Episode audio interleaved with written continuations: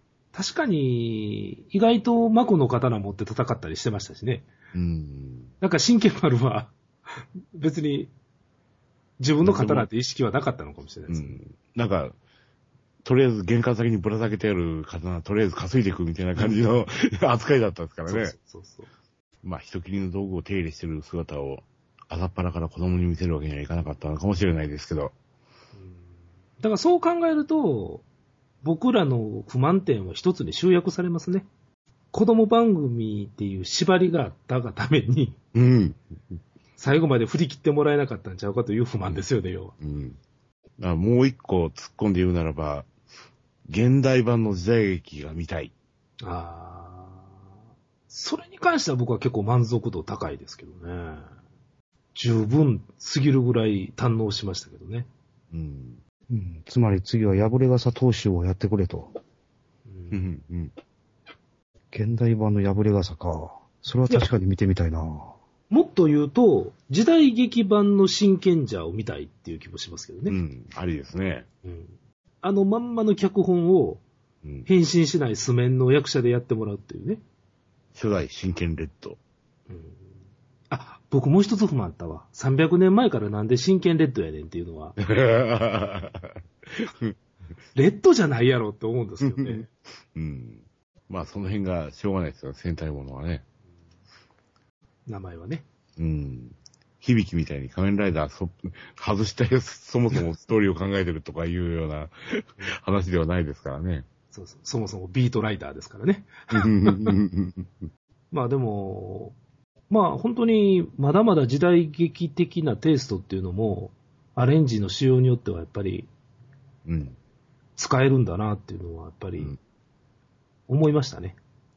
あとは、和のテイストは特撮ものに合うっていううのん、うん。が、改めて証明されたかなという気がすそうるんでですすねね。。まあでも、この1年間でどんだけ仕事しはったんやいうぐらい書いてま すね。通常やったら戦隊だけじゃないですか。うん。まあ、やってもう一本夏の映画ぐらいでしょうん。それが、ディケイド2本書いて、あ、じゃあわ、ディケイド真剣の回を2件か、に2話書いて、電王の回も書いてありますからね。うん。ほんで、今度の映画でしょで、その間に、えー、電王の映画もあったでしょうん。こんな書いた人いてないんちゃいますうん、だいたい特撮周りの脚本家のパーセンテージっていうのがさっきもね、言ってた通り、うん。よくわかってないんですけど、私は。ああ、まあね。単なる青春係にすし過ぎないのかとかですね。うん。いやうん、でも、ああの、まあ、そのインタビューとか読んでいくとね、かなり立ち上げから噛んでるじゃないですか。メインライターは。うん。かなり、あの、小林さんのインタビュー読んでても、真剣者に関しては自分のやりたいことやってるみたいなことを言うとありますけどね。設定絡みの話多いですよね。うん。時代劇モチーフ持ち込んだのは小林さんやんらしいですかうら。ん。うん、うん、うん。やっぱその辺が女性の限界か。え、というとえー、ちょっとあの、不満点にもかかってくるんですけど、はい、はい。えー侍をモチーフとするからには表現をマイルドにしてでもですね、うん。えー、まあ、なんで下克上をやらなかったのかと。ほうほうほう。えー物語の腰を壊さん程度な、まあそういう、えー無本劇もあってもよかったんじゃないかと。悪魔ロがあったじゃないですか。あれ無本劇無本でしょそうう。油目満腹もそうでしょあれで無本ですかう。あわよくば同国のポジションを盗んだ、をいや奪いじゃ去なっく、じゃなくて戦隊側の方にですよ。 あの敵、敵敵型じゃなくて。あのね、ここまで聞いていいお二人に言うて。うん望みすぎ や。子供番組や。パティさんやないけど。あれのどこが子供番組なんですか 私はそれを解いています。僕はね、あの、中盤ぐらいで期待したのはね、うん。あの、戦隊側の一人が下道に落ちるっていうのを期待したんですよ。ああ、一瞬ね、タケル落ちかけましたけどね。うんタケルじゃなくて誰か。ああ、それをやるとな鬼だなと思って、それは。それをしない分、重蔵と薄川太夫を掘り下げたいと思うんですけどね。だから重蔵を復帰させる意味っていうのはそっち側だったのかなと。うんうん。最初の予定では多分誰かを落とす予定だったんじゃないかと。うんうんうん。だから重蔵は途中で終わってるはずだったんだと思ったんですよ、あれは。なるほどね。まあ、いっぺんそれダークマーキュリーでやってますからね。うんうんうんあの、セーラームーンでね。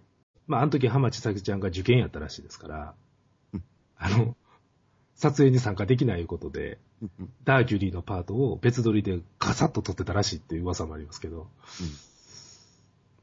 まあ、そんな話は置いといて。なるほどね。結告上とかですね、うんうん。政略結婚とかですね、はいはい。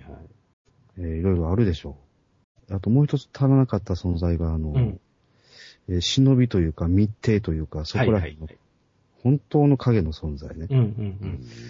黒子がやるかなとか思ってたけど、まあ、そこまで戦隊には無理か、 と思って。うん黒子さんが逆にね、コメディリリーフになってましたからね。うんバオナゴマスキャラ位。置位置的にはだから、玄太の位置が寿司屋じゃなくて忍びだったんでしょうね。ああ、なるほど。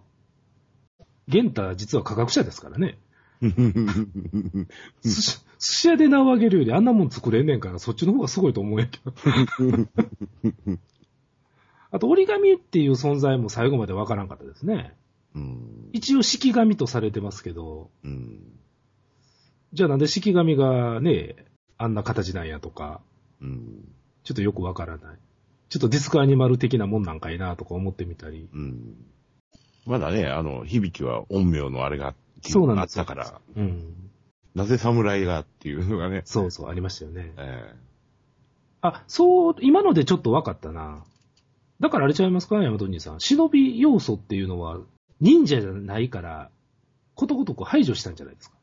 うんうんうんまあ、やっぱりなんやかんやつってもね、メインターゲットは、あの、ちっちゃいお友達ですからね。う。えうんんその辺の葛藤も、やっぱりあったんでしょうね。うんどこまでやるかって。かなりやったと思いますけどね。まあね、けど、かなり我慢したんやろうなって。うん確かでに。その、その我慢が、あのー他のところの質となって、うん。あの、変えてきたんじゃないかなと。うんうん。やっぱそういうところは、ずっと見てると、あの、やっぱ透けて見えますよね。はいはい。我慢してるわ、こいつら、言うて。ううんんと子供番組とはいえ、おもちゃ売らないかん、あの、テレビ番組とはいえ、ああ、もっとこういうこともやりたかったや、ああいうこともやりたかったやろうな、っていうのは、第1話から思ってましたよ。で、また、あの、作っていくうちにあれなんでしょうね。あまだまだできそうやって思えてくるんでしょうね、作ってる方も。うんなんかこう、中盤以降、加速度的にやっぱり、話のクオリティが上がっていったっていうのは、うんあ、この路線で大丈夫っていう自信がうんね自、信が出たんでしょうね。うんうんもうちゃんと伏線回収しようっていう感じなんでしょうな、全部。あの、ちょうど今日、あの、嘘つきの回を見たんですよ。やっぱり言ってますね。あの、タケルに向かって、嘘つき。お前は大嘘つき。うんうんほんで、そこで、あのースーちゃんがですね、うんうん殿様嘘つきちゃうわって言ってるんですうんうんよ。もう、あれ第6話なんですけど、うんどっから伏線張っとんねんっていう。すごいなと思いましたね。あの時は全く引っかからなかったですけどね。うんそうか、やっぱり最初からそういう設定だったんですね。うんまあ、影武者っていうのはね、確かに、盤を一旦ひっくり返す分には絶妙の設定ですからね。それはまあ最初から考えてたんでしょうね。うんまあ普通考えれば、それが、まあ、中盤の過ぎたあたりで一回やって、うん。一回信頼性が壊れたのを再度立て直す作業っていうのが何話かあるっていうような形をししたいもんじゃないですか。したいでしょうね。うん。それを一番ケツに持ってきてるっていうのがね。あの、波の脚本家やったらそれをやって失そうまあそうそう。失敗するというファイズのパターンがあるんですけど、 あの、ね、匠がオルフェノクやったっていうのを早々と出してしまって、うん。なんか中途半端な回収してしまうというね。それをしなかっただけでもやっぱ我慢強いなと思いますけどね。うん。まあ大体戦隊でそういうことをやるっていうことは、まあ、まず誰もわかりませんわね。気づいとる人らは、いや、か、あ、疑ってる人たちは一部でおったらしいですが、らしいですね。うん。まあほんまに影武者やったとしたら、それはそれでいいんでないのとか、私は思ってましたけどね。うん、影武者だ、影武者で、さあ、これを一体どう料理してくれるんだって。そうですね。まあ、いろんな伏線ちゃんと回収してきてるのに、うんタケル絡みのところだけいろいろ回収してないのが、うんポスポス気になっちゃいたんですよね。そうですよね。